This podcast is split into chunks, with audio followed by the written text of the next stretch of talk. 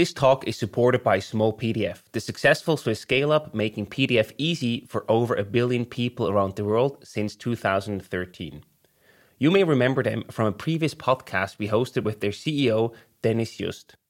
Their mission is to make PDFs and life easy for people across the world, a mission made possible with their 90 plus amazing employees across Zurich, Belgrade, and Barcelona. If you want to join this fast growing Swiss scale up, visit smallpdf.com forward slash Swisspreneur and apply.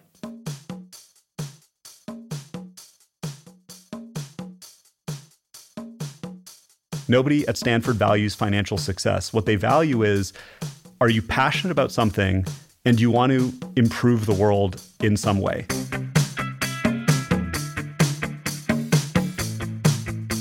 Welcome to the Swisspreneur Show, a podcast about startup stories and learnings from experienced entrepreneurs. Here's your host, Silvan.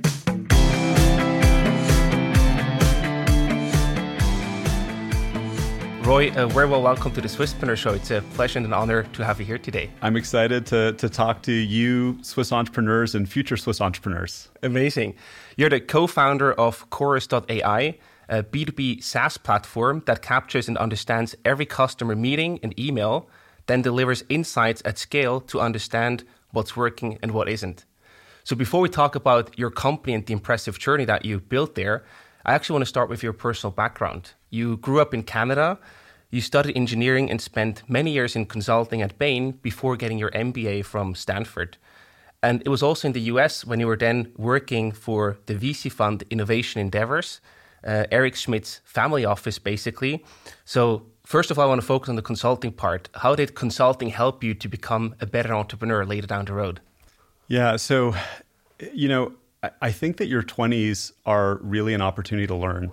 And it's not easy to find a place that has an amazing culture, amazing people, and will give you an opportunity to really stretch yourself and learn and get a lot of very different experiences. And so, when I was in consulting, I did everything from working on back end manufacturing plants in Southeast Asia to living on a gold mine in the middle of Alaska, improving the uh, the operating performance of gold mills.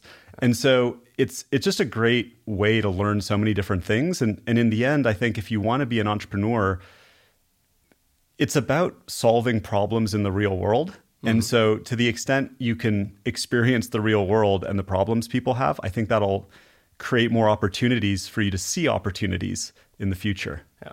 And were there specific problems that you then took away from your consulting time and said, "This is interesting. I want to look deeper into that issue"?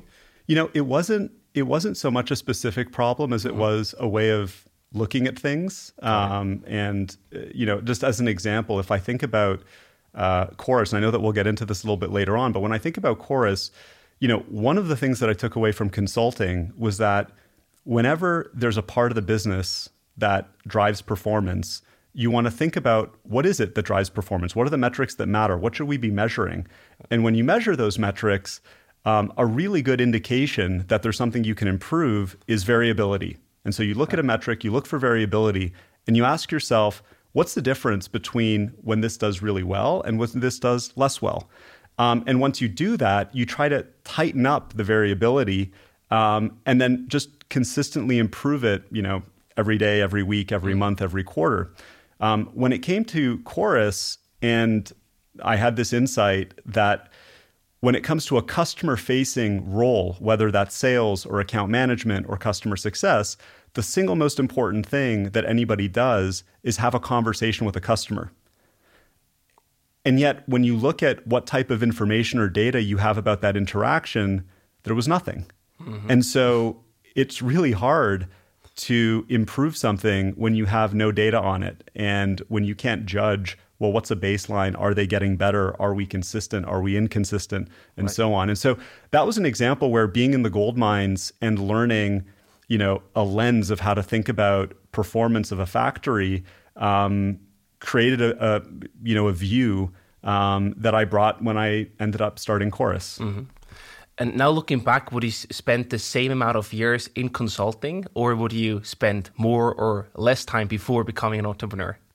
That's a, I mean, that is a really tough question. Um, I think I don't I, I try not to regret anything, and so every step that I took in my life, I think, got me to the place where I am right now, and and everything about that, whether it's you know the things I tried, my family, like everything, I'm just you know I wouldn't go back and change anything, but Right. I had a lovely time in consulting, and and I really do think amazing people, amazing culture, amazing opportunities to stretch yourself, and um, I enjoyed all of the different roles that I did over the years.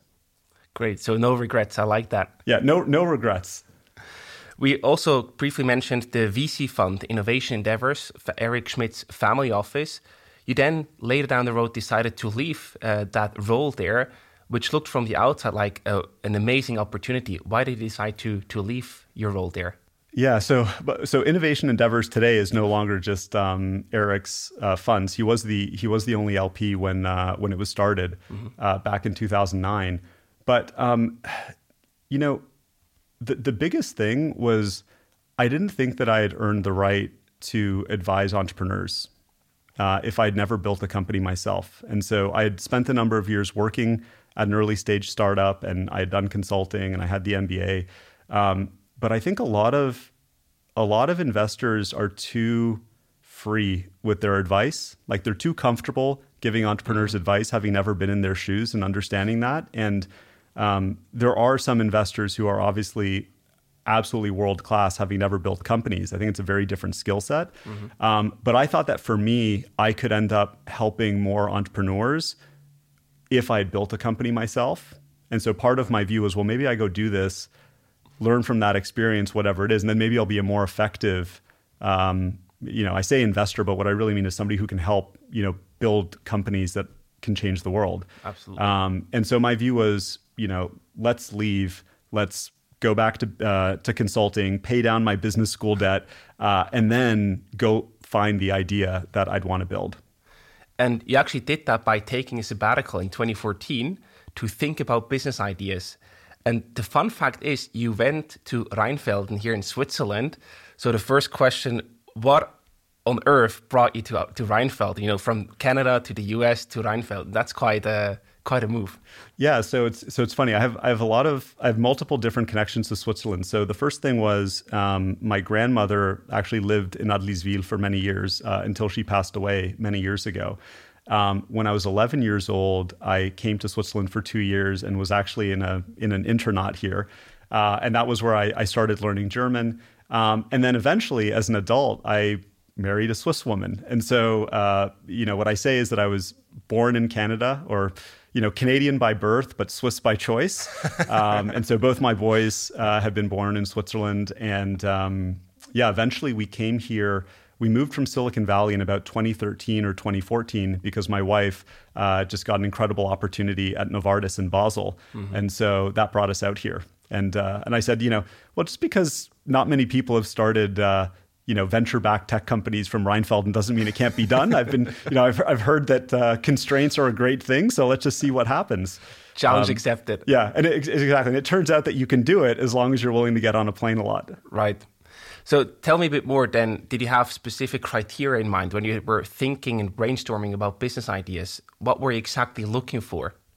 So the biggest thing, person like uh, being completely honest, was um, I had no idea what I was passionate about, and um, ever since I was younger, the answer was, "Oh, Roy, go study engineering because you love solving problems." And I'd be like, "Yeah, give me any problem in any domain, I'll get excited about it." And they say, "Oh, Roy, you're really good at solving problems. You should go into consulting. You'll get to solve all these different types of problems." Um, and I did. I absolutely loved it. Um, but at some point, you know, I was approaching 30 years old, and I was saying, you know, people come to me with whatever their most important problem is, and I really love rolling up my sleeves and helping them solve it. Uh, and I get a lot of satisfaction out of that. But I kind of want to know if I had to wake up on my own and nobody was pointing me at an important problem, what would I, what, what do I think would be worth dedicating a decade of my life to um, and really moving the needle? And so this, um, you know, I call it a year on, um, but this, this idea of just leaving Bain, uh, which was, which was obviously a hard decision, um, and just sitting, you know, in Rheinfelden for a year, like a very uncomfortable year, exploring um, you know, my interests and passions and trying to find something that I could dedicate a decade to, um, that was really the challenge. Um, and so during that process, and I think every entrepreneur has their own story, right, of, of how they did it. But for me, I tried to, you know, I tried to take that very structured approach of, okay, let's think about business problems and da, da, da. And it didn't really work for me. And eventually I just said, you know, man, I really, I, I really am curious about this machine learning thing. And it kind of feels like black magic. I have no idea how it works.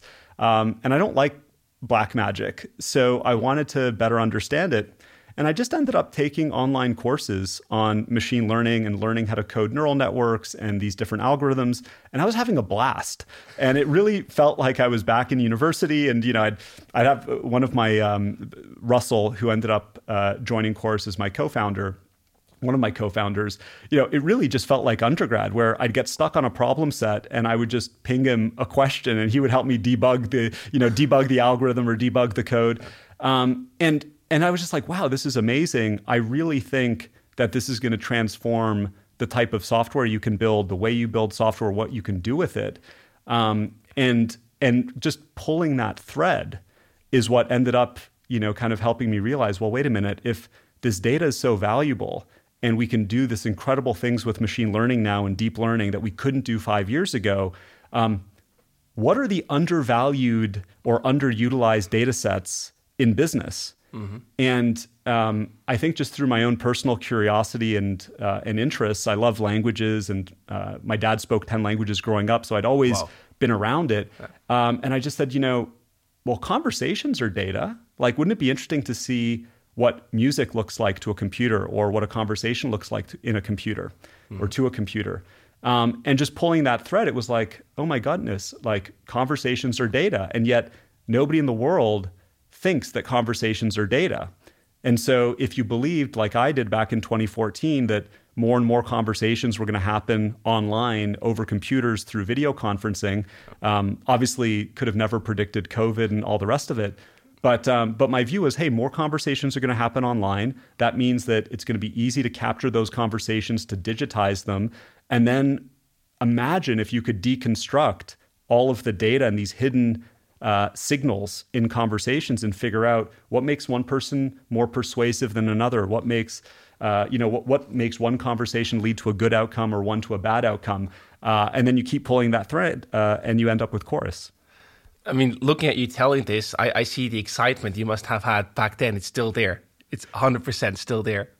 And I also wonder when did it then really when were you convinced that chorus was the right idea to focus on because you know if you didn't really know what your passion is, and although you get excited about the idea, I'm sure you were also excited about other things.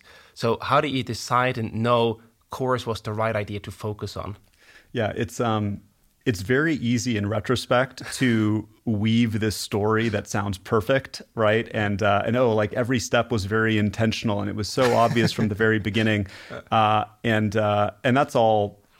I mean, yeah. I, I, don't know what type of language i can use on the podcast but like uh, everything. uh, yeah so it's like it's it's bullshit right? Yeah. um, and so the, the truth is that um, i didn't know right? All i knew was that i was really excited about it and i just felt like i felt like there was something there mm-hmm. but it wasn't obvious to me. And so i did keep pushing in other directions and in other areas that i was excited about.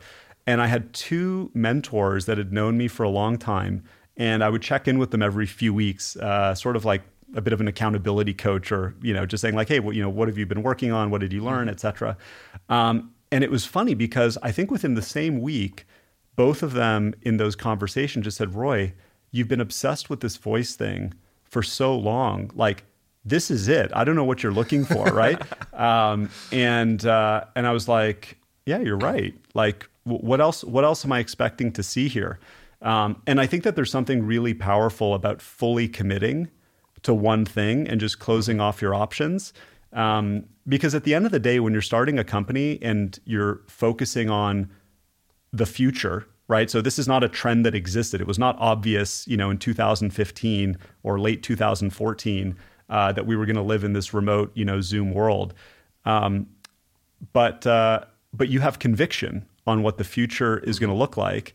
Uh, and then you, it, it, takes time, like a surprising amount of time to find the right people, uh, raise capital, get a product into market. And like one of my mentors told me, you just need to get in the game. Because once you get into the game, and you have a basic product and a company, you're going to start having conversations. You're going to start getting feedback from the market. And that's when you can start adjusting. So, as long as you're directionally correct on the trend and the value proposition and the problem, um, you just need to dive in. This almost sounds too easy, but I'm sure there were many additional challenges along the way to then do those adaptations and changes. One thing I would also like to talk about is if you look at it from engineering studies to going into consulting, but now also, you know, starting your own company, you always had people around you that sort of pushed you a bit, that gave you a nudge and said, Roy, this is what you should do. How did you find and also decided to listen to these people and not just make your own calls? I think that ultimately it comes down to understanding yourself and understanding maybe your weaknesses. So I'll just give you an example. Mm-hmm. Um, I am somebody, as much as I want to pretend that I'm not, I'm somebody that I really care what people think about me. It's not that I want to be liked, but certain people, if I really respect them, um, I want them to think highly of me. Like I care about my reputation. I care about, you know, I don't want, you know, people to think like, oh man, this guy's, you know, he's wasting his time or, you know, whatever else. And, um, and the people, you know, I'm not the first person to say this, but the the five people that you spend the most time with and that you surround yourself with, they will have a very big impact on where you go and what you do and what you value mm-hmm. uh, and so on and so forth and you know we were talking about working out earlier you know if you if you're around and you work out with people that care about it as much as you do you'll be able to go further you'll push yourself harder etc um, and so for me for example when i was thinking about business school um, I knew that I always wanted to start a company. I didn't actually know that I would have the I don't know if confidence is the right word, but if I'd be willing to like walk away from great careers, great opportunities uh, with all of that uncertainty and go start a company. And the reason that I chose Stanford was because Stanford is known for attracting people that want to start companies and that want to change the world. Mm-hmm. And at Stanford, there's um, when you think about what people value, um, in my op- opinion and experience, nobody at Stanford values money. Nobody at Stanford values financial success. What they value is have you are you passionate about something and do you want to improve the world in some way? Um, and so I knew that for me, if I wanted to push myself to start a company, the best thing I could do is put myself around people that really valued that, like amazing people, good people that really valued that, where I would start to feel pressure on myself if it's like, hey, you know, I've been telling these people for a couple years that I want to start a company that's going to change the world or create a new category or you know develop new technology, and I still haven't done it. Um, and so it, it's a lot about that. I think just understanding what it takes for you mm-hmm. um, to kind of go in the direction, and then just you know put yourself there. Absolutely. Did you pay any special attention to, you know, find your mentors or did you find them at Stanford or at Bain or how do you actually find the mentors and the people that then helped you to also, you know, give it a little push? Yeah, I, I mean, I, I don't think, mm, I mean, maybe you could approach it in a really structured way. In, mm-hmm. in my experience, it, it happened very organically. Right. So, you know, if you, if you go to a great school, right? Uh, you'll meet some amazing people. If you work at great companies, you'll meet amazing people. Um, I think just living your life and doing the things that you're passionate about and trying to find like minded people is amazing. The biggest, I think, mistake that I made, or not mistake, but you know, something I wish I would have done differently is I think we're always very focused on older, more experienced people. I think that it's as, if not more important, to get to know the amazing people that are you know a couple years behind you mm-hmm. uh, because when you do want to go you know build something or or whatever else um, those people actually i think matter just as much if not more than the older ones and so if you find people that you know are really hungry really intelligent you know good natured um, find those people and then try to help them out uh, and stay connected with them because you never know you know when uh, when life might bring you back together Love that. Other people you also were looking for were co-founders and also early investors. So what were you looking for in these people to then join your company? Yeah. Um, so I've I've generally seen two approaches to finding founding teams and early investors and whatnot, and and one of them is find people that you really like and that you enjoy working with, and then lock yourselves in a room and find an idea. Mm-hmm. Um, I approached it a different way, which was I wanted first to really find something that I was incredibly passionate about and that I deeply, deeply believed in. And my view was the likelihood that the people that I happen to know already and work best with are going to have the exact skill sets that complement what I'm missing in order to solve this complex technical problem is probably zero. So even though it was a lot harder to be on my own for that year and go through that exploratory process, um, once I knew the direction of what I wanted to go into, it was very obvious. Okay, I need somebody with uh, a natural language processing background, machine learning background. I need somebody mm-hmm. who's you know world class when it comes to engineering these types of systems, uh, and so on. And so then you can go out and find those people and maybe you know them already. Uh, in the case of one of my co- two co-founders, maybe you don't, but you get to know them because you're putting out this message into the universe saying, This is what I want to go do. These are the people I want to meet. Um, and then eventually you get to meet them. Um, and with investors, I think it was very similar. It was, let's go, like in the case of our, our, our first um, institutional investors from Emergence Capital, um, I had a very strong view that what Chorus was going to do was at the intersection of CRM and online meetings. And so it turns out that there's a venture fund who's probably one of the top, you know, 10 venture funds in the world from a performance perspective, where one of the partners, uh, Gordon Ritter, had invested in two multi-billion dollar CRM companies, Salesforce.com and Veeva. Uh, and there was a second partner who had recently led an investment in a company called Zoom, um, which I had used and which I was very bullish on based on their approach and the technology. Mm-hmm. And so as soon as I sat down and explained what we wanted to do and why I thought that what we were going to do was going to potentially disrupt um, CRM and be at the intersection of CRM and, and meetings, uh, they immediately got it. And so finding, you know, quote unquote, the money was super easy. It was a perfect match. It was a right? perfect match. Absolutely with that money, then went on to build the product. And one really impressive thing is your net promoter score. You have a net promoter score of around 70, and you're also the second highest rated software product at G2.com. These are incredible achievements. So you build a really big product that people love. So how do you experience the the process of getting from zero, from nothing, from the idea to product market fit with Chorus?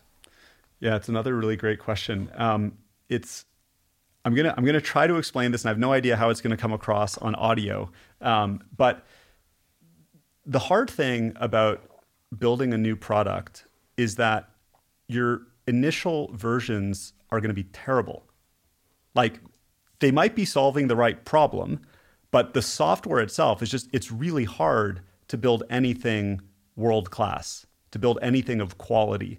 Mm-hmm. And it can be very easy for people that are building products for the first time to appreciate just how much effort it took to use that app that you you know use every day on your MacBook or on your iPhone. It's a tremendous amount of work. And so what it what it feels like is you find a customer, you onboard them, they start using your product and they believe in it and they believe that it's going to solve an important problem. But the only feedback that you hear, most of the feedback that you hear, 9 out of 10 pieces of feedback is this isn't working. There's this problem. There's that problem. Can you fix this? Da, da, da, I lost this important data. Da, da, da, da, da. And so you get this feedback day in and day out. You prioritize it. You focus on something. Two weeks later, you release a couple improvements. You get more negative feedback. Two weeks later, you, re- you release a few more improvements. Negative feedback. Da, da, da, da, da. Over time, the excitement level of your initial customer goes down mm-hmm. and it mm-hmm. goes down because they're not getting a perfect experience, right? It goes right. down, it goes down, it goes down. In parallel, the quality of the product is slowly, slowly, slowly going up. But at some point, that customer runs out of patience and they say, Hey, I'm really sorry, but we got to stop using this, right? Mm-hmm. It's not good enough. And you lose the customer. So that hurts. Absolutely. But then you acquire a new customer and they come with just as much enthusiasm as the first customer did, you know, three months ago. Except this time, the product is starting from a slightly better position. Right. And so again, they're going to run into issues. You're going to get all this feedback. It's going to be negative, negative, negative, negative. You continue to just improve, improve, improve. Um, and then at some point, you know, that customer might leave. Then you get a new customer. Then you get a new customer. And at some point, you hit a point where that new customer that joins doesn't have a bad experience. Right. And so the only thing that is really keeping you going during this entire process is wow, even with all of these problems in the software, they're still using it. And new customers still want to use it, which means we are definitely onto something. We just need to not give up hope, keep focusing on the right things, and not run out of money. Mm-hmm. Right. And then at some point, things start clicking. And that is when you know people start saying, "Hey, this is great." They start telling their friends about it. They start expanding usage. Uh, you have more confidence to charge, uh, and all the rest of it. Um, and at the end of the day, you know, you just have to build a great product. You know, mm-hmm. like despite everything else, it's just it's a great product. And you know, there's a great saying that nine women can't make a baby in one month. The, there are some things you just can't rush, and that includes the learning uh, from your customers and the process of embedding that learning into code into a product. Well, yeah, I, I, love that analogy and also what you just described. Then the big question is, of course, how do you, first of all, keep going as a founder? You know, you really literally have to eat a lot of glass, right, to yeah. to you know digest the feedback, all that negativity. But also, how do you constantly win new clients if your product is not there yet? How did you survive this first very challenging part of getting to product market fit? Do you have any tips to share there? Yeah, I mean, there there are a lot of different lenses that you could take, right? Mm-hmm. There's a there's the personal lens, right, of just your own psychology. Right. There's the team and the, the the company lens. I mean, just starting from a team and company perspective, I think you do need to be absolutely convinced that what you're working on matters, mm-hmm. and it matters in a very big way. Um, and and that's why you know one of my I guess first and most important pieces of advice to anybody who's thinking about starting a company is take on something like effing ambitious. Um, and the reason is that it's going to be hard no matter what. And it's a lot easier to keep going when you believe that that if you if and when you do get it right, it's going to make a huge impact on the world. The second thing is that your earliest team members are like a they're they're absolutely nuts, right? Because I mean, it's just it's it's crazy to leave anything stable to go join something as crazy as a startup. We could talk about all the benefits. I mean, there's a ton, obviously, of being a part of an early team, um, but world class people that are doing amazing things. They're working on you know exabyte data sets at Google and solving the world's problems and doing whatever else. Those types of people, which are you know, it's hard enough for a startup to succeed with the best people in the world. Mm-hmm. The best people in the world only want to work on the most interesting, impactful challenges. So it sounds a bit counterintuitive, but the bigger a challenge you take on, the more likely you are to recruit amazing people to want to work on it. And the very fact that you have those amazing people in the room with you that are in it for the right reasons, that aren't motivated by money, that aren't motivated, they're just motivated by, hey, let's go build something amazing and mm-hmm. let's solve a huge problem. Um, that makes you that much more likely to succeed. I love um, that because that's something I feel we often forget in Switzerland. Exactly that perspective. Which part? That we, we should tackle something very big, something very ambitious, and solve the big problems to attract the best talent for our company. I think that's something we often forget. Well, yeah, go go big, um, and and then I think that the second part um, about managing that mindset, uh, and this is going to sound like a little bit silly, um, but you know, our bodies are basically robots that are controlled by drugs and hormones, and you know, your body can't tell the difference uh, about the source of the hormone. Mm-hmm. So one of the lessons that I wish I had learned sooner was, you know, obviously there's a lot that's out of your control when you're building a startup. Um, completely out of your control. So you could have a great day, you could have a terrible day. You could win a new customer, you could close, you know, you could get a term sheet, you could, you know, have an executive that just decides to walk out from one day to the next. You could, you know, lose a round of funding, you could lose a big customer, you could have some security bug. uh, that all of a sudden, you know, risks collapsing your entire company. I mean, a million things that can happen that are out of your control. And so you have these ups and downs emotionally. Mm-hmm. And one of the things that I realized was, well, you know, in my case, it's fitness, right? But I love riding my bike. Well, if I sign up for some sort of a goal, let's say I want to do a, you know, 100 mile bike ride, uh, that's going to be very challenging. Well, training for that is 100% in my control. And so if you set yourself a goal outside of work that is very much in your control, then if you go complete that workout or you go complete that bike ride or whatever else and you're seeing that progress, well, you're going to, your, your body's going to release those hormones that makes you feel a little bit better. Um, and that really helps to balance out uh, those you know bad days or bad weeks where maybe you're not getting that positive feedback uh, at work. Um, and of course, as the founder, you know, the you end up getting most of the negative stuff, right? Because if you've got sure. a great team, all the good stuff can be handled by your team. the stuff that gets escalated to you is the really, you know, the less fun stuff. Roy, there's so much stuff that we can talk about here. I want to focus on the exercise and personal health uh, question first. So, exercise was one part that you mentioned, like Riding the bike, doing the workout what other things were important to you to stay healthy, to stay fit, to be able to perform and actually also, you know, deliver as a founder? Yeah, I mean, I again, it's it's easier to say now. I think that in the first couple of years, I really neglected a lot of this stuff. Um, so it wasn't until the later years, but um, it, you know, that saying it, it's a marathon, not a sprint, is is really true. It can feel like you're working all the time, but at the end of the day, I think it comes down to the fundamentals like most things. Um, so for me, that's eating right. So I personally um, gave up most grains and carbs maybe 12 years ago now. So I try to eat tons of vegetables, you know, protein, healthy fats. And, you know, I, I sort of joke that if I'm going to have carbs, it better be good dark chocolate, which is perfect being in Switzerland. Uh, but I'd rather consume my carbs as like chocolate. Um, and then sleep is incredibly important. So, like, I wear an Oura ring to measure my sleep. I wear a Whoop as well. I actually have an eight sleep mattress at home. Like I've got every device that you can imagine. Whatever's just, out there. Yeah. yeah. I just like it sounds basic, but you you really do need to sleep. Um, sure. And so uh, investing in that and and and understanding what leads to good sleep for me or bad sleep. As an example, I discovered if I have one or two glasses of wine with dinner or alcohol, completely ruins my deep sleep. Um, my resting heart rate at night is maybe 20% higher than it otherwise would be. And so there are little things like that. You just say, okay, like I understand my body now. I'm going to prioritize sleep uh, like an athlete would.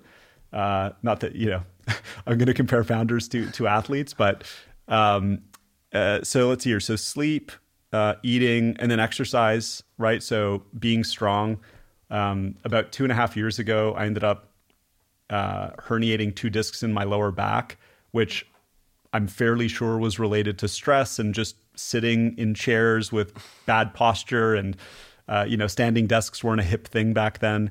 Um, and when you lose your health like that, mm-hmm. um, you can't think, right? Like you literally can't think. It's like you have somebody poking you with a, a sharp object, uh, you know, a thousand times a day. Try to do some deep thinking um, not possible. Right. So um, just making time to stay strong, mm-hmm. um, I think, is pays dividends if you're in it for the long term. What role does uh, mental health play in that regard? Of course, this also all adds up there, but do you do anything on top of that, like meditating or going for long walks or anything of that sort? Yeah, I mean, so I'll say something, and I want to be really cautious about like mm-hmm. using these words because I don't I don't think I understand them well enough. But I'm fairly sure that there were periods during building Chorus where I may have been depressed in some way. And it doesn't mean like I would show up at work and I would be just as energetic, just as smiling, but for some reason on the weekends, even if I slept eight hours, I'd still be exhausted. I'd still want to go take two or three hour naps. Um, was that because I was mentally exhausted? Was that because there was something deeper going on? I have no idea. But I think it's the only way to kind of know, I think, is to have a really good sense of your own baseline. Mm-hmm. And that was part of the reason why at that time I totally cut out caffeine. I started wearing the Oura ring, just trying to understand like what's going on. So the, the short answer is I think mental health is really important. That being said, truthfully, I've tried meditation and stuff. It doesn't really work for me. The closest I can get is doing a hard bike ride. If I'm doing like a one hour climb, there's something about just the breathing and the focus and, uh, you know, just that running commentary, like don't give up, don't give up, don't give up. Like that for me is probably the closest I can get to um, meditation. Um, but, you know, any way you cut it, I think it's hard to build a startup. Mm-hmm. And you just need to be mentally resilient. And I think you get better over time. Um, every time that I would have a, you know, quote unquote disaster, and I would call one of my mentors, uh, who was a, a former uh, tech CEO, uh, you know, he would just say, Roy, take a walk around the block. Just another day in the life of being CEO. And over time, you get better at that mm-hmm. because you know, I remember telling myself, Roy, if every time something disastrous happens or, you know, bad happens that was out of your control and it takes you a week or 2 weeks to quote unquote recover from it, right? And just be able to get back into it and focus, the company will is guaranteed to fail, right? So for me, I just need to get better at not taking it personally and just saying, "Hey, mm-hmm. it's not personal this stuff is out of my control. What can we learn from it? Move on, right? And and it's funny because after a couple years, like I do believe that's a skill that I got a lot better at. Um, and then you know you just swing with the punches, and it doesn't matter what happens. All right, let's go take a walk, have a coffee, come back. What's next? It's also right there, right? The more you train this, the, the stronger you get, basically. And I briefly want to thank you for opening up, and I briefly want to talk also about the depression that you mentioned. Looking back, that sounds horrible. Were you ever scared in that moment when you realized, hey, I sleep for eight hours, but I still like don't feel refreshed. I, I feel down on the weekends. Were you ever scared about what's going to happen when you realized this? No, I mean, so, so first of all, I want to again say I don't I don't know for a fact that I was depressed, and right. I don't I don't have uh, I don't think I have experience. I certainly don't have medical experience with it, and I know it's a very serious thing for many people. So I never like the thing that helped me was making time. I'm trying to think what it was. I mean, sometimes just making time to go outside and to exercise mm-hmm. and do all those things that maybe I wasn't doing. So you think that by putting more time into the company, you'll get yourself out of it, but the actual answer is no. Just be more balanced, be present, make time for your friends, make time for your family you know, do your exercise, like do whatever else. So, mm-hmm. um, I don't know. And the other thing that I'll say is at the time, I never would have thought that I was depressed. I just thought I was tired. Of course. Right. Yeah. So I think it's it's just one of those things like if you're in the middle of building a company and things are tough, you know, try to check in with yourself and say, hey, wait a minute, like, is this new reality mm-hmm. like normal or not? And then is there, you know, is there something that I can try? in that regard, also, you know, often we hear that you have to work hard, you have to work like 80 hour weeks, uh, etc. Now you also say it's important to have time for friends, to have time for workouts. Looking back, would you change anything? I know you said no regrets at the beginning, so I guess also here no regrets, but the ideal setup, how would you as a startup CEO split your time between work but also taking care of yourself? So uh, this may uh, you know, th- this may be a uh, what's the word I'm looking for? This may be a controversial thing to say. I don't know, um, but I think that Elon Musk is probably the best example of what it takes to build companies. Mm-hmm. Um, he works a lot, like he really works a lot, and he's not shy about it. Um, it's a, like there is nothing natural about like everything in the world is basically conspiring against you to create a business out of scratch that can sustain itself. Like it is a very, very hard thing to do.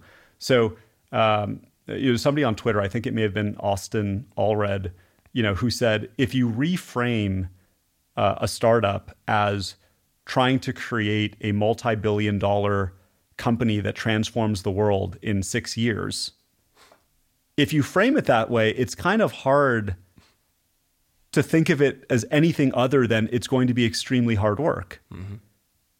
So um, I, I do think that there are people, and I'm you know I'm 39 right now, so not young, but you know maybe not you know totally old.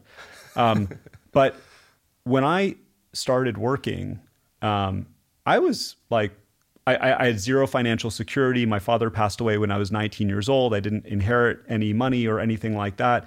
I was like, me entering the workforce was really coming from, you know, in some ways a place of fear. Like, hey, I don't have a safety net. I need to go. Mm-hmm. Uh, I need to go learn. I need to go work. Um, I need to save some money. I need to gain experience.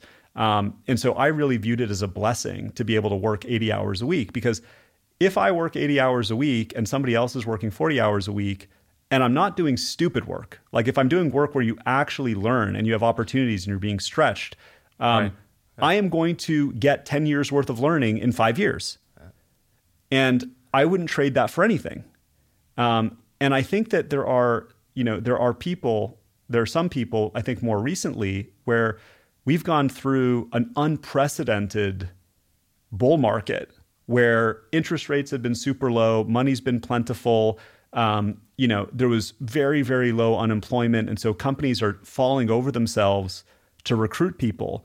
Um, and so in that environment, I can understand where, you know, some people say, hey, like, you know, I want to be able to go home at five o'clock and I want to be able to go do this and I want to, you know, have all of this other time. And it's like, well, I don't know that that's sustainable. Like like the world is a hard place, you know. Mm-hmm. Like just watch watch the Nature Channel. Go look at what it takes for any other animal to survive, right? Like like the world's a hard place. So um, yeah, I think I, I think that we need to. I think that if you want to build a company, you need to be willing to work hard, and I think you you know to the extent you can be mentally strong um, and just not take it personally, but work hard is important. Yeah. Um, and like anything, there may be periods like there are always going to be more and less intense periods, and I think that the the answer is in those periods where things are a little bit less intense, take time and recharge the batteries. Yeah. I think that's the right approach. Absolutely. I also want to talk about one other challenge more on the operational, on the business side. You actually see startups as a very complex system. You know, you mentioned hiring talent, building a, a product that people love in the end. All of these things put together in one company, that's an immensely complex system. So, how do you navigate that as a startup founder and CEO? Yeah, it's uh, so so. This idea of startups as a complex system was something also that I think I, I wish I had realized earlier. Um, so, uh, you know, for anybody listening, Google complex systems, read the Wikipedia entry. But basically, uh, you know, systems can fall into one of two categories um, uh, the way that engineers think about them. And one is a complex system, one's a non-complex system. Um, in a complex, in a non-complex system, you give a certain input and you always get a certain output. In a complex system, a tiny change in the input, or even the same input, could lead to a completely different outcome. Mm-hmm. Uh, examples of that are the stock market, the weather, and when I started Chorus, I thought I I only really had experienced with these systems where you know if I do something, I get a certain output, um, and that works when you're building a company up until a certain point, and then all of a sudden, maybe you don't realize this, but even if you're the CEO and you do certain things, the system doesn't change. Mm-hmm. You, you, can no longer impact the system because there's there are too many people, there's too much code, there are too many interdependencies with uh, you know with the with, with internal dependencies, external dependencies. And so, you know, these complex systems, the way that they work is usually you have a very, very large number of individual parts. They can be atoms, they can be stocks, they can be whatever. And they interact with each other using very simple rules. But if you look at the entire system, it tends to exhibit some intelligent behavior or coordinated behavior or whatever, but it's actually it's it's not real right? Mm-hmm. Meaning it's it's a result of these local simple interactions. Yep. Um, once I realized that, I realized okay, I need to run the company. If I want to influence the company, I can only do it in specific ways. Uh, it's not you know showing up to more meetings, having more conversations, da da da.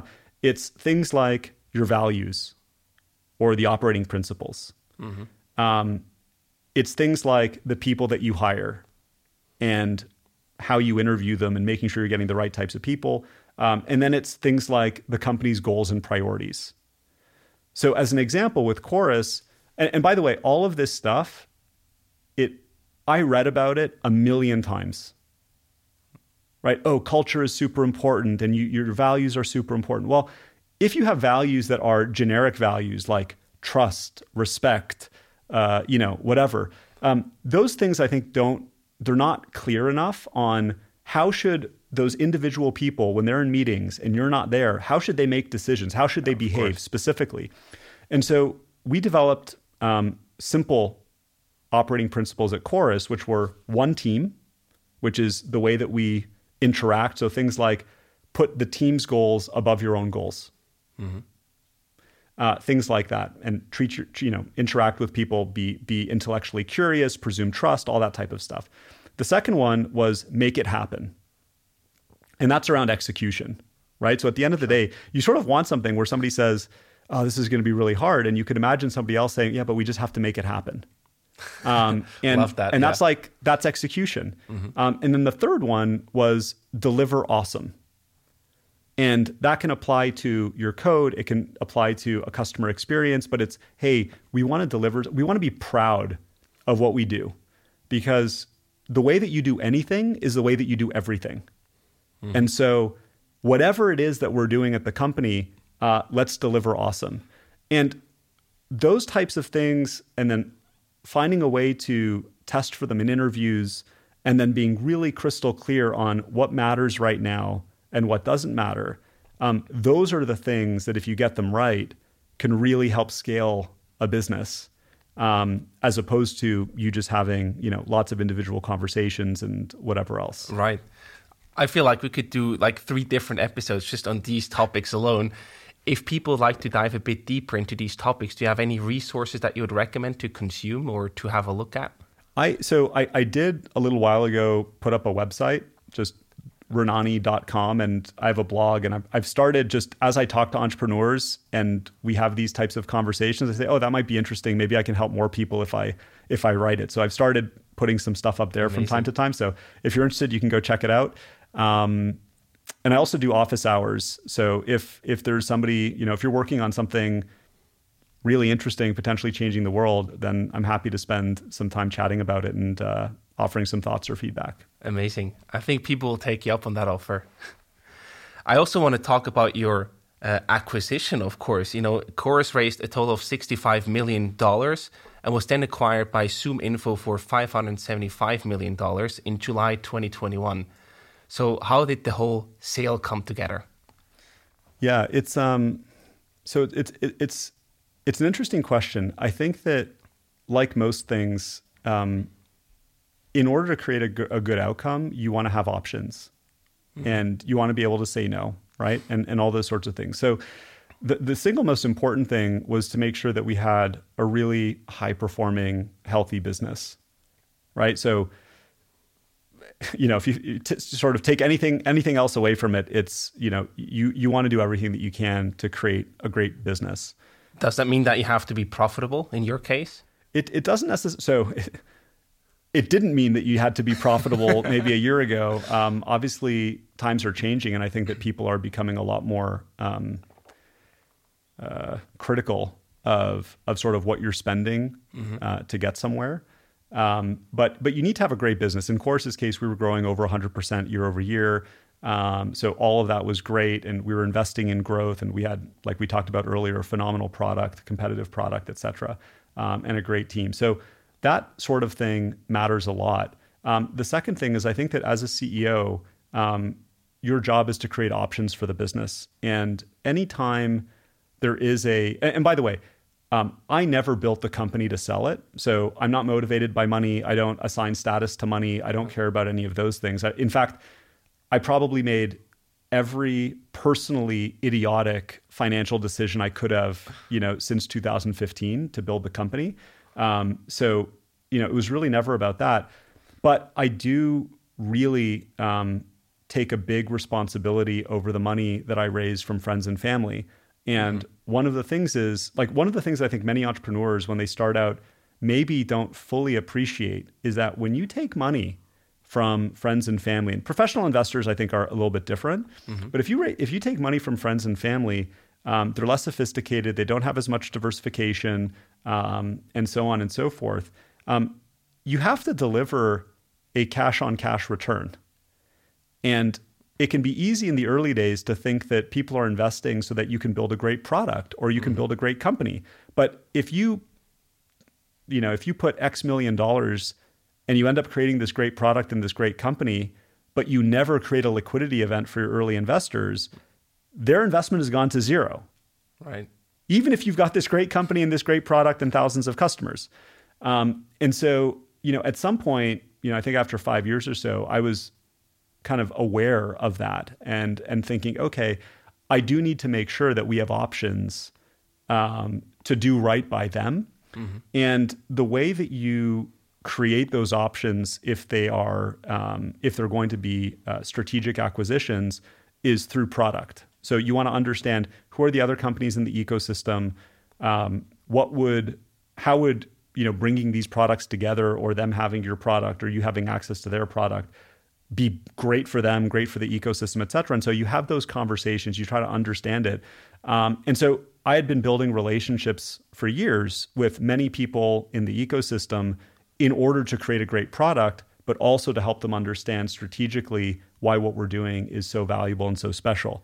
Um, and so those relationships over years, I think, create an opportunity um, for you to go back at some point and say, hey, you know, we're about to raise a round of funding um, once we do raise, so for example, if you just imagine that we were going to raise funding at a $500 million valuation, mm-hmm. um, the most recent investors would want to see at least a 3x return in order to be excited or support any type of a sale. So if you raise at $500 million, you need to be convinced that you could find a buyer for at least $1.5 billion. And as your valuation gets higher, there are fewer and fewer companies that are out there that can afford to pay that amount of money. Um, which is why I'm, you know, I, I, try to caution people about raising at crazy valuations, uh, because what I think another thing that people might um, underestimate is it is a hell of a lot easier to raise money at a billion dollar valuation than it is to sell a company for a billion dollars. I don't know what the multiple is. Maybe it's a hundred times harder. Maybe it's a thousand times harder. Maybe it's even more. But um, you know, investors will give you money at crazy valuations, mm-hmm. but actually delivering, you know, that liquidity back to them is, uh, you know, is not trivial. Yeah, as a founder, you need to be very aware what you sign up for, what your task then is if you raise at that valuation. Correct. In retrospect, if you think about it, also look at the markets today. Do you think that you sold too early? Um, I, I, think, like I said, I think that for us, so you know, markets aside right now with multiples collapsing and, and all the rest of it, um, I think that for Chorus, it was the right decision. Just like I said, because the alternative would have been to raise more funding at a mm-hmm. higher valuation. And so, yes, growth was great. Yes, we would have continued growing, continued competing, all the rest of it. Um, but at the end of the day, what I love about Chorus combining with ZoomInfo was it was just a great decision. Like um, perfectly aligned from a company perspective. You know, I had close relationships with much of the management team and the board. Mm-hmm. Um, they had uh, it, it fit perfectly into their product portfolio. We sell to the exact same buyer, which means they can just say, "Hey, would you like to add this line item?" They have relationships. They have twenty five thousand existing customers. They had fifteen hundred salespeople. So you know, if our alternative at the time was to raise one or two hundred million dollars, a large portion of that would have gone into reproducing an expensive go to market organization. Uh, and so when you have a company like ZoomInfo that already has 1,500 sellers that are talking to the exact same people that have these customers, that just makes a lot of sense. Yeah. Um, and so I, I think it was great. And, and, of course, you know, Henry and ZoomInfo kept the Chorus brand, kept the Chorus product, continued investing in it. Um, and yeah, so I think I think it was it was it was the right decision at the right time, and uh, I'm just thrilled.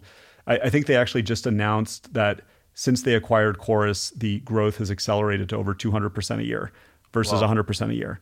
So it's uh, it's nice because it means that you know the brand and the product and the impact lives on, and um, you know we'll continue to impact the world.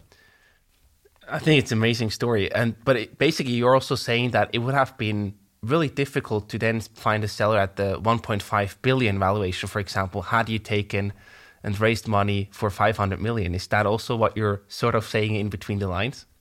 Yeah, I mean, I think put put a different way, it it takes options off the table, right? So when I started, just to give you an example, when I started the company and we raised our seed funding from Emergence Capital, um, our first board meeting in San Francisco, I brought a Swiss cowbell uh, that belonged to my wife's family, and I brought it to the board meeting and I gave it to uh, our partner Gordon at Emergence, and I said, "Listen, Gordon, when we go public on the stock exchange, we're going to ring this cowbell."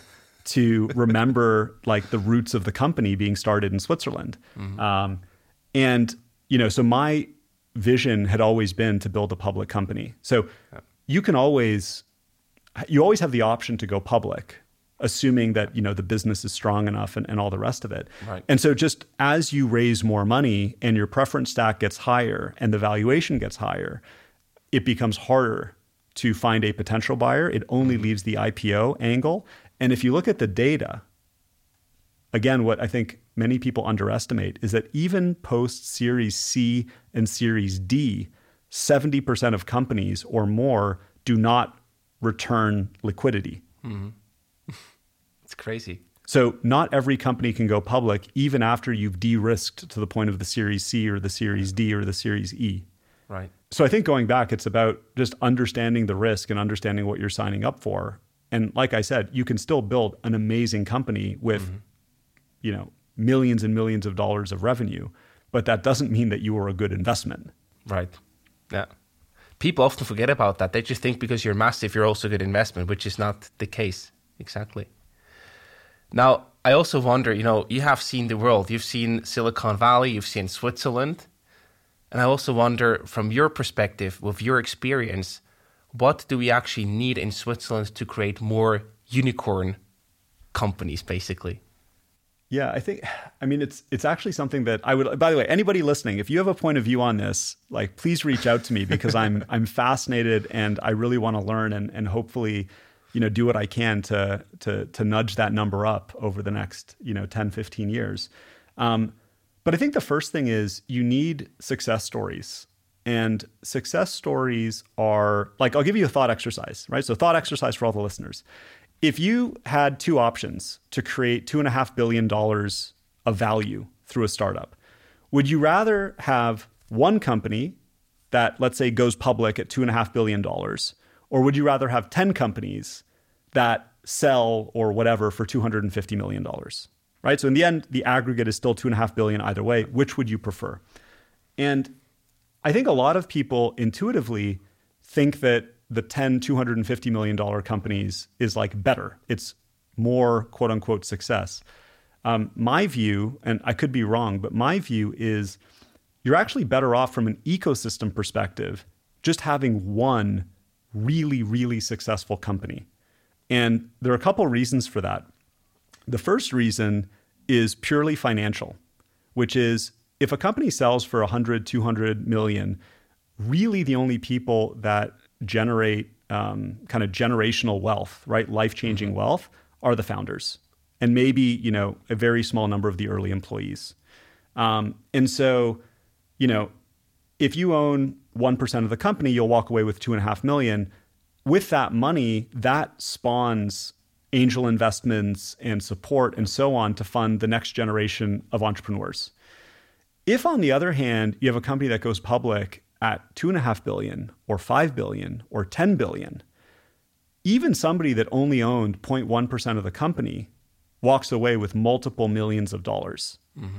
And if you think about that, like as a founder, you can only invest so much in startups, right? Sure. In terms of your own personal allocation and whatever else. And you can only be involved in so many startups. So if you have one company and all of a sudden now you have 500 millionaires mm-hmm. and each of them can go, you know, invest in 20, 25 startups and help with their expertise and their experience, you're going to create a more vibrant ecosystem of the next generation of startups. Um, the second thing is around their experience because there's a huge amount of difference between a you know, company valued at $200 million or 250 million and one valued at 5 billion. Um, you're so much more mature, sophisticated processes. Like you've successfully scaled. There can be a lot of companies that are at that you know 250 million dollar valuation that are a mess. Like you still haven't figured out and formalized a lot of stuff. Mm-hmm. And so those bigger companies they help train people to understand world class and see how things are done. And those people, when they start their companies or when they join uh, early stage companies, they're going to bring a lot more expertise. So mm-hmm. if I were, you know, if I could wave a magic wand, I would say, let's first go create that multi billion dollar, that single one multi billion dollar success story in Switzerland where, you know, the employees have equity and are going to participate in the upside and where you know they've they've had that experience of of being a part of scaling something and learning from it so that they can bring it to you know the next generation of mm-hmm. startups um, the second thing that i've noticed in switzerland is just one about like we were talking about before what do people value um, my experience especially in a city like zurich is i think that people really value money um, and i think that needs to change if you want to be a real startup ecosystem. Like mm-hmm. it should be no, no, no. Like the person that has whatever a billion dollars, um, you know, that 25 year old or 30 year old or 35 year old who walked away from an amazing job to build a world changing company, even if it fails, that's the person that we should be celebrating. That's the person that we should be looking up to. We shouldn't care, you know, how expensive a watch they have or what type of car they're driving or whatever else. Um, and that's a mentality thing. Um, and so, you know, I think I think that's that's like that's the second part. Um, the third part is around the investors. So mm-hmm. I can't remember if we talked about this earlier, but um, a lot of investors that have not built startups can give extremely dangerous advice, and it'll come from a good place. They just have no fucking clue what they're talking about. Right. Um, and so I'm even very careful whenever I give advice, and I tell founders to discount it heavily and test it around their own experience. Mm-hmm. Um, but I do know that the advice coming from an operator that's been in your shoes is probably going to be more relevant um, than than something coming from an investor. So one is let's get investors that have at the very least tried to build companies and aren't just checkbooks. Yep. Um, more of those. And number two, um, so investors give you advice I think, more than money. So let's get investors that have the right type of advice. And then number two, and very importantly, one of the most important jobs that you can do as an investor in an early stage startup is help them raise the next round of funding. And so I would say, you know, if investors here are spending X percent of their time finding companies and working with companies, mm-hmm. and not very much time building relationships with great later stage investors in Silicon Valley, London, Berlin, wherever else, um, that's where they need to spend their time. Yep. And so, you know, if I get involved with a company, like one of my biggest, I think, value adds is I have friendships with amazing investors all over the world. That's what you need because you need to bridge the gap. Um, and and a lot of that comes down to trust, right? Mm-hmm. Um, and I think the last part that I would mention is, again, I don't think that I can influence this at all, but I think that immigrants are really, really, really important. Uh, even if you look at the US ecosystem, some insane amount of the value creation came from first generation immigrants. Yep. Um, it can be very easy to be comfortable. And I think that like people that are uncomfortable and had to be scrappy and had to overcome is such an important component to being willing to start a company and having that mental toughness mm-hmm. to get through it. Um, and so I would say, hey, how do we make immigration to Switzerland easier for people that want to build companies and scale them here. Um, and then let's just bring them in and sort of seed that mindset and that mentality and that experience because there is great capital here. I mean, there's no capital gains tax. Hello, like this should be an incredible place for anybody to want to start a business. Absolutely. Um, yeah. And you know, and kind of go from there we have all the ingredients, I feel, but we still have a lot of homework to do to actually get there and to make that happen. Yeah, and, and it and it takes time. I mean, and there right. are, by the way, there are companies like, for example, I had lunch a little while back with the founder of CloudBees in Neuchâtel. Okay. I don't know how many of you listening have heard of CloudBees. They're north of 100 million in ARR, and they're built out of Neuchâtel. And I have never heard anybody talk about them. Yeah. And so Sacha, the founder, is this incredible Swiss entrepreneur based out of Neuchâtel. We're not talking about it's a, it's a hundred million ARR company. It's crazy, yeah. right? Like, so I think that there are also more success stories here than maybe we recognize. And let's go find those people and let's celebrate them. And, you know, and it takes time and it's okay, sure. right? The next Google could be here tomorrow and it'll still take 10 years of hard work to realize it. So now we are, of course, all curious, Roy. What's going to be next for you? Are you starting a new company, or do you build the next unicorn out of Switzerland? What's what's your plan? Uh, yeah, it's so.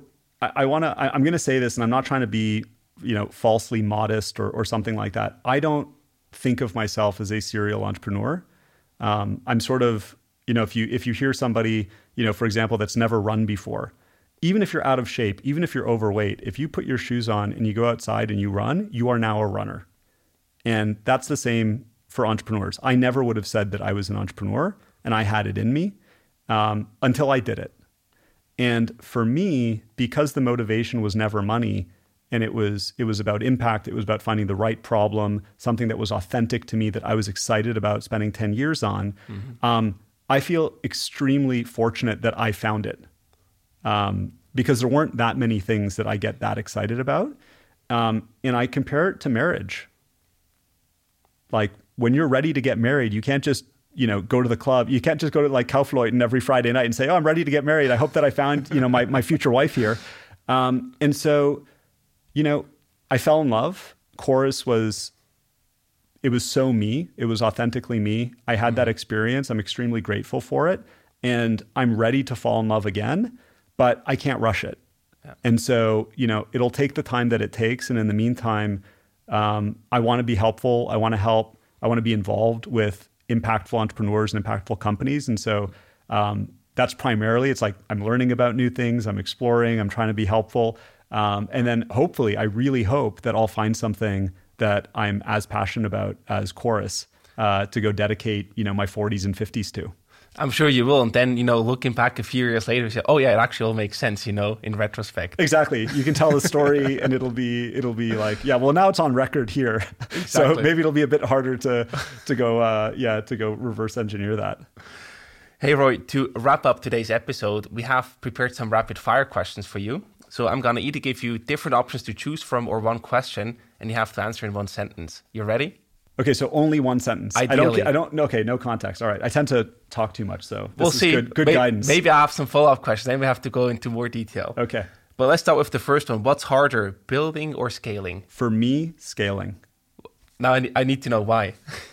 um, when you're building, it's it's mostly about the problem, mm-hmm. and you're you have a small group of people. I'm talking about building in the early days. You have a small group right. of people, super passionate, super motivated and you're just you know you're just working and and you're solving hard intellectual problems when it comes to scaling a lot of what you're dealing with are people and for me i think you know understanding and motivating and aligning lots and lots and lots of people yeah. is harder and i think because it's slightly less interesting to me mm-hmm. um, it's harder so it just it takes yeah. more effort for me to be able to do that. Whereas, man, give me five people and a really hard problem, and like we will have a blast working 90 hours a week. Amazing. Investor or founder? Um, I don't know if I'm a good investor, so I'm going to go with founder for now. Great. What advice would you give to your 20 year old self? Push through, push through those long hours to learn as much as you can because it's worth it. Nice. Work hard. Yeah. Yeah. Canada, the US, Switzerland, or Israel, where you also spent quite some time? Oh man, um, uh, I can't. I can't answer just one. I can't. I think. I think that for me, the the perfect mix is spending time in all of them. Yeah, that's good. And the last one, if you could do it all again, looking for a problem or building a technology, where would you start? I think that the better answer is looking for a problem and mm-hmm. being in love with the problem. Yep. Um, because at the end of the day, like I fell in love with voice technology and machine learning. And what you realize is that when you build a product, you have to be in love with the people you're helping and the people mm-hmm. that you're building it for. And continuing to help them over time might mean that you're not working on the technology and the cool stuff. So, for example, right. like it was a big learning for me that for every one unit of really hard machine learning and NLP that we built, there was easily 19 units of just not so complex, simple product engineering and other work that needs to be world class to create a great experience. And so, you know, a tiny bit of innovation is wrapped in a hell of a lot of pretty straightforward engineering. And if you're not thrilled to focus on those details and get them right, um, you're not going to create a great product for your customers. Yeah, right. Roy, I really had a blast. Thank you so much for coming on the show. It was a pleasure having you here. All the best, lots of success, and also thank you for giving back to the next generation of founders. I think that's incredibly valuable so people can learn from your experiences. So thank you for being here and all the best. Thank you.